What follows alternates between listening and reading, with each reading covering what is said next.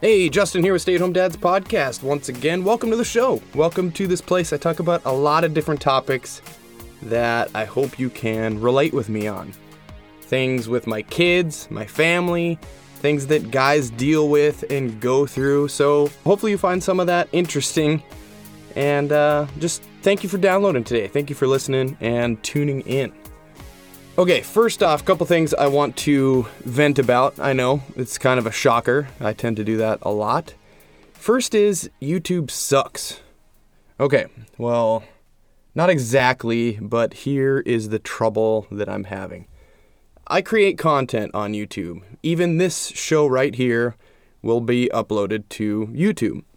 And then I have another channel. Uh, it's a video channel. It shows how-to stuff and interesting, you know, educational things that I like to do, a lot more mechanical, garage stuff, you know, things like that. Anyways, I just got hit with what they call a copyright claim on a video. So shit, right? This big company called Believe Music said that I used one of their songs in one of my videos, so they put a copyright claim on that video. But when I choose songs for videos, I always search and find copyright-free songs or songs that use a certain creative license, so it allows me to use them as long as I give them credit or give that artist credit in the video. And mind you, this video is probably two years old. It's not new, uh, so it's kind of odd that I would get a copyright claim now and not initially when it was uploaded.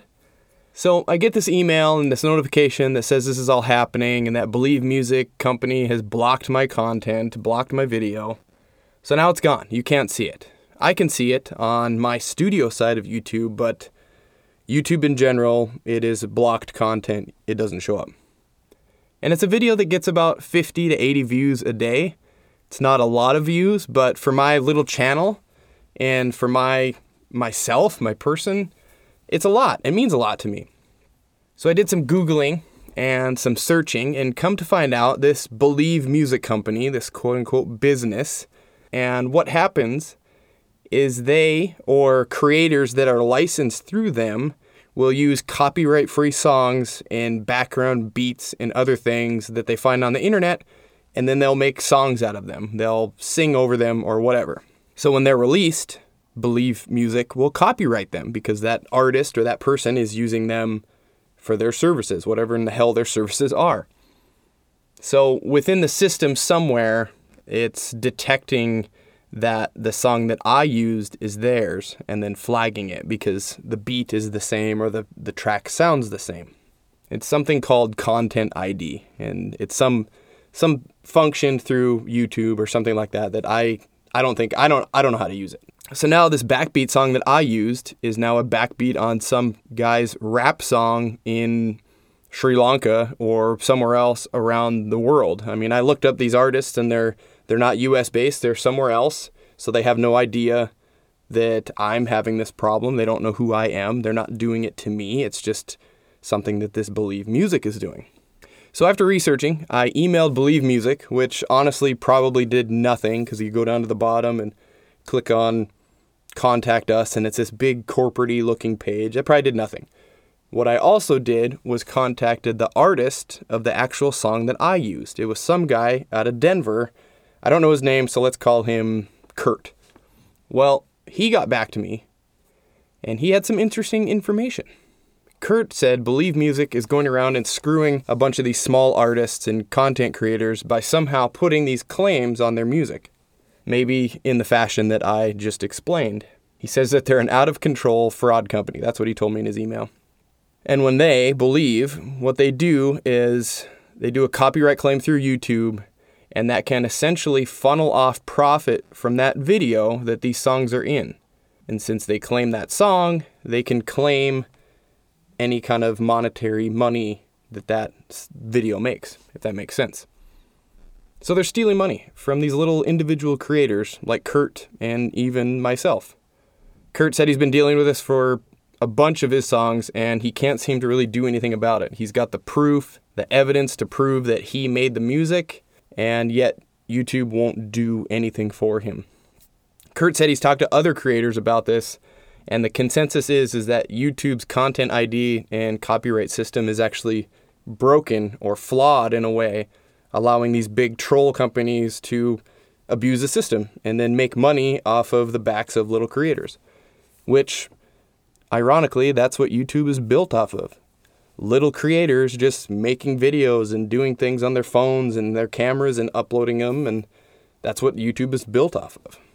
And the shit thing is, is that if I go through my YouTube and I object to this claim and try to fight it and do an appeal, even though I have written consent from Kurt stating that he owns the song and I have his permission to use it, more than likely what will happen is my claim will get denied, and then automatically I get a strike on my account. And in YouTube land, when you get three strikes on your account, then poof, your channel is one hundred percent gone. They shut your channel down, they delete it, it's gone. Talk about some serious bullshit, right? So yeah, bullshit it is. It's pretty sad that YouTube has nothing in place to keep this from happening. And by the way, I am going to file an appeal. I'm going to go on my account and I'm going to file one, and I'm going to see what happens. Maybe I'll get a strike. I will come back here and talk to you about it and let you know how that saga ends or continues. We will see. Oh, and also, speaking of YouTube, I got another notification from them that said I had a link in a video that was spam or scam or illegal content. So I was giving credit to another music source in another video, totally different video, and I put the guy's email in there, or no, I put the guy's website address in there to his music page. Well, apparently the link is broken now, or the page is sold, or it's gone, or whatever, and now that link takes you to somewhere else that YouTube says is bad. So they gave me this warning. They notified me, and then they warned me, saying that uh, they blocked that link, and they're not going to do anything about it, but if things keep happening, then they'll have to take action, whatever that is. So that's just great. I guess bottom line is I should just check my links. I should go through my videos and check all the links in them and make sure they go to legit sources, or make sure that they're not linked to outside pages outside of YouTube, pretty much. Because if a YouTube link breaks, it doesn't go anywhere. Or if the channel changes, it's just going to go to another channel. It's not going to go to some, you know, dirty page or something like that. It just kind of goes to show how delicate the little bot sniffers are on these social media pages, YouTube social media and all these other ones, and how crushing they can be to someone that creates content. Even a little creator like myself. I don't even have six hundred subscribers, and I'm feeling this, you know, squeeze. So maybe I got to do some different things, maybe use a music source that is a little more legit, maybe. I don't know. All right, let's move on to something a little more interesting, important maybe, than YouTube drama. So last week I talked to my friend T J. He was on the show last week. Good guy, lot to say, a lot of uh, stories. Pretty interesting to hear his story about what he had to deal with and go through with his daughter and his ex and all that stuff. Now, I don't want to be just some nodding head that just agrees with everything a guest says when I talk to them, right? That's not really great interviewing skills, right? But when a Zoom call is all choppy and laggy and not clear, we tend to talk over one another, like T J and I did last week. So I just kind of want to recap a couple things that we kind of talked about and go over them a little bit deeper. Some things that he said and some things that we talked about. So first off was we talked about addiction a little bit, about his ex having problems with drugs and whatnot. So I wanted to kind of clarify. I didn't say it in last week's episode. I'm not shit-talking people who have addiction problems. Yes, you have a problem. And if you don't repair yourself or take care of it, you're going to lose everything. Your kids, your family, everything. Case in point with T J's daughter's mother. That's what happened to her. She didn't take care of her addiction, she didn't take care of her problems, and she lost her family over it, plain and simple. Did people fight for her and try to help her? I imagine they did. I imagine people were advocating for her and in her corner. A lot of people don't typically just let someone flounder and suffer when they're going through something. Granted, it gets a little different when it's repetitive and you keep putting yourself out there to help somebody and they get better, then they get worse, then they get better, they get worse. Sometimes, yeah, it can it can decrease and get less and less. I've got some experience in that. I'll talk about that later at another time. But anyways, I'm not saying that people that have addictions can't overcome them and they're just doomed and plagued forever. They can come back. They can persevere. They can get their lives back if they want to and move on. And maybe his mother's daughter did. She's engaged now, according to T J. She was writing letters again to their daughter, so hopefully she's kind of turned over that leaf and she's doing something better with her life. So after thinking about this, I read up on an N P R article, and it said in this article, I'll link it in the description, that in a single twelve-month period, one hundred one thousand people died of fatal overdoses. But the article goes on and says that that number tends to overshadow the fact that most Americans who experience alcohol and drug addictions go on to recover and live a full and healthy life. So that's kind of interesting. You don't necessarily hear about that.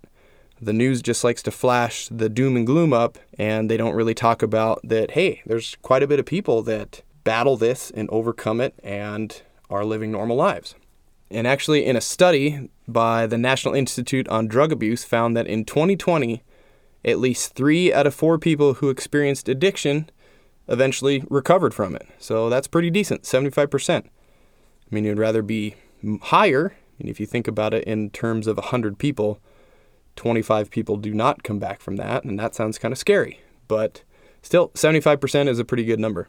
And sometimes we don't really think about that number, those people. We tend to just hear about the addiction and the drug abuse and the assumption that, like I said, there's no coming back from that and there's no life after that.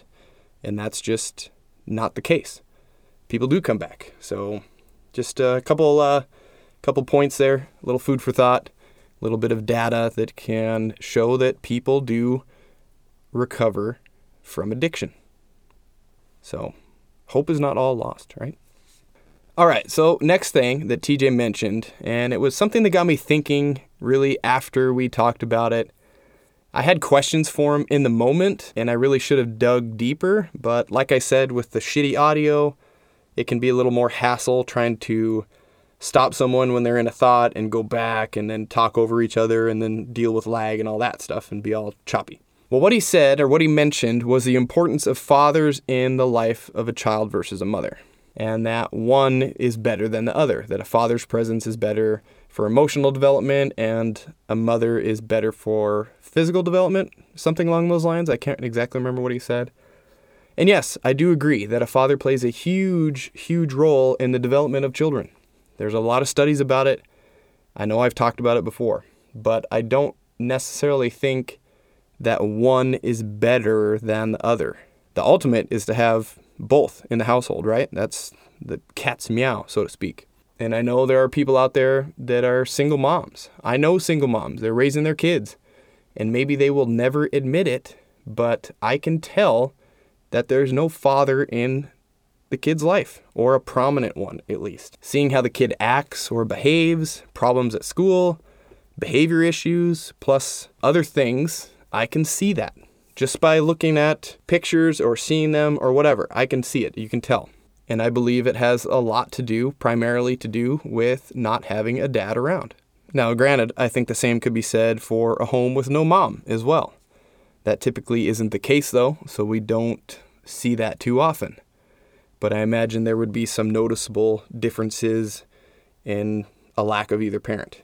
That would actually have been a really good question for T J when he was here last week.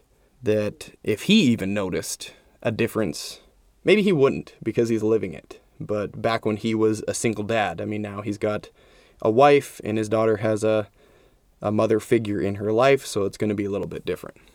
So, of course, I got to know, I got to know, I got to figure this out.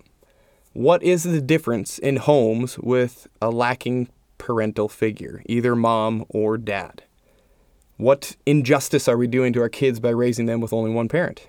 T J mentioned this Crowder guy, and I actually tried to look it up, but I couldn't really find an exact source. I saw some YouTube videos, and I didn't really feel like watching a bunch of YouTube videos to uh, try to find what he was talking about for reference. And I know I've talked about this. I already mentioned it. I know I've talked about this in the past, about the benefits of a father in the home and what good that does for a kid. But I think it's kind of worth talking about again. So if I totally repeat myself, I totally repeat myself. Plus, I want to see what the old interweb says about the benefits of having a mother in the home for children versus a father, or something along those lines. We'll see what I come up with. So first, let's talk about those important reasons, for lack of a better term, why fathers are important in childhood development. All right, children with engaged dads, one who's there, who's around, who's involved. Those kids are less likely to drop out of school and are less likely to wind up in jail compared to kids with no father or zero male figure in that role. Interesting, right? Close relationships with dad tend to have kids that avoid high-risk behavior, and they're more likely to have higher-paying job as an adult. They have more stable relationships and endure fewer psychological problems through their lives. The father effect. We all know this, right? I've talked about this before. I've probably quoted this exact same article on fatherly dot com, but I'll do it again. I don't care. T J mentioned social and emotional development is a direct result of active and engaged present fathers. You may be asking yourself, what is social and emotional development? Well, it's how children understand who they are, what they feel, and what they expect to receive from others.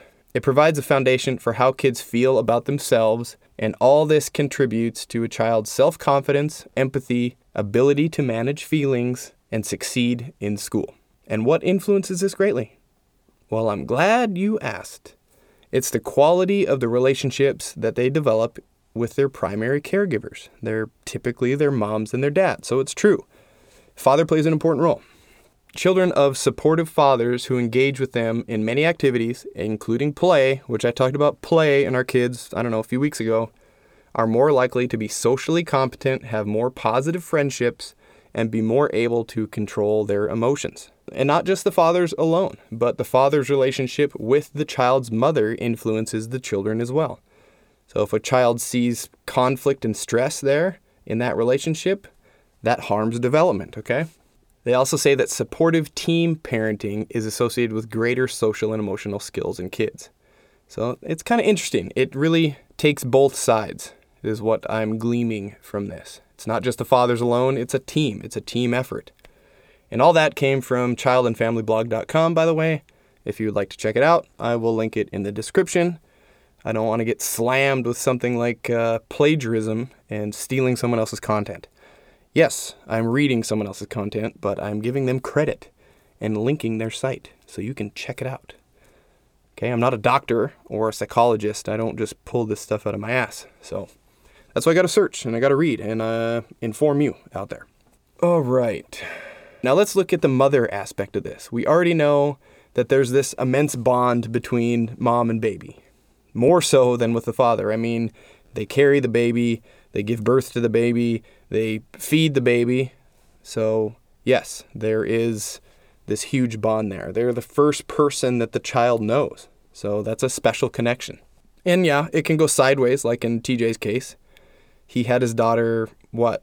to himself, or he was the primary caregiver when she was only eighteen months old. And that's only when things got really bad and he went to court. So I imagine that there was a huge lead up to that moment when he got full custody, or he w- where he was the primary caregiver in that situation. So pretty crazy. I found this other article called Why Moms Should Stay With Their Children in the Early Years by Erica Komisar. She's a psychoanalyst, psycho analyst and a parent guidance expert, and she thinks that society is devaluing motherhood while idealizing work. And at the same time, she's seen an epidemic of troubled kids who are being diagnosed with A D H D at a record number, which I actually talked about A D H D probably over a year ago and how overdiagnosed it is with kids. So if you want to check that episode out, maybe I'll link that in the description if you want to hear me bramble on and talk about A D H D. Anyway, she believes this is due to stress and their environment and their inability to regulate emotional responses, why they're getting diagnosed with all this A D H D. Because why? Because the absence of mothers on a daily basis in the children's lives. She says that mothers serve two important biological functions for children in the first few years of their lives.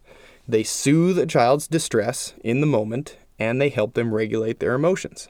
She goes on to say, the more emotionally and physically a mother can be present for a child in the first three years, the better chance the child will be emotionally healthy and mentally well. And during this first three years is the time that mothers lay that foundation for the child's ability to be resilient in the face of adversity and be able to regulate their emotions. I sounded like I was reading that because I was. And that's a jumble of words, so I'm sorry. Anyways, Erica also says that both fathers and mothers are critical in development, but from a biological standpoint, they are not interchangeable. She says in those first three years, it's important for the child's brain to receive more sensitive nurturing, and mothers provide that because mothers are more emotionally invested and more committed in the child's safety and survival, and fathers do not have those same instincts. Not sure I entirely agree with that. I'm no scientist, and she says these are facts, but I kind of think that fathers can be just as committed for safety and survival of their children, or their babies in this case. Just because we don't give birth doesn't mean that we aren't invested or that we care less. I don't know, a little thought there, I'm not sure. She also says that nurturing is passed down genetically from mother to daughter, and when mothers do not nurture, they don't pass down a love of or an ability to nurture to their kids. So that's interesting too. So a mother can be present, can be there, but if she's not nurturing or she doesn't nurture her own children, then her children won't pass that on to their children. So it's kind of cascades down. So the bottom line here, I'm almost done, I promise. The bottom line here is fathers can, and they do, provide a lot of the same emotional support as mothers. It just may be in different ways. It's not wrong, it's just different. Mothers are more nurturing. Maybe mothers are more forgiving. They have a different kind of bond that I won't have with my kids. But at the same time, I have a bond with my kids and my daughters that my wife won't have with them either. It's different. It just is. Mothers tend to instill that softer, like I said, more nurturing side. And fathers, they can also be nurturing, but they can bring in a little more masculinity, confidence, expectation of others, maybe kind of the other things that I had read about. So I don't know, kind of interesting. Remember, I'm not a doctor. I'm just talking about stuff that I read. Okay. What I'm trying to say though, is each parent brings a unique set of traits to the table to instill in their kids. It's that not too cold, not too hot type of parenting and household that I think makes for the perfect environment to raise a kid. It just is. My wife and I also, this is something else I thought of, we also model behavior that our kids see and soak up. We, we, we're a team. We problem solve. We show affection, responsibilities, compassion, as well as a lot of other things. We model those things to our kid. They see those. We don't, it's not necessarily that we're teaching those moments to them, but they're seeing them when we do them. So when I, when I'm a a good husband, or I work as a team with my wife and we, we handle things together, my daughters are seeing that and they're building in their minds, like maybe what a model partner looks like from both sides, what a model husband looks like. And maybe that's why when they get older, that changes how they will perceive, you know, when they go dating and they go meet people and they're trying to find a partner of their own, they're going to have this expectation because they've grown up seeing it with their own parents. You see how important that kind of is? But if you're alone, on the other side of that, if you're alone, single mom or a single dad, how do you model some of these things to your kids? Your kids aren't going to see you being affectionate to someone else. Your kids aren't going to see you working out problems or taking care of responsibilities together. They're just, they're not going to see that because it's not going to be there. Those are all just important aspects of life that will help them as an adult. And they're not even taught moments. They're just things that they see and emulate and pick up and learn. That's why it's important to have both mother and father in the home. And I know a lot of people have talked about this, and I talk about it too. I've talked about it at length today. And I know that's not what people want, is to be a single mom or single dad. But I guess if you are, then you just do the best you can, and you rely on your family and your friends when you need them, and you get through it. So even if you're a father and you're not living at home with your kids, don't give up. Don't forget about them, and just keep working at it.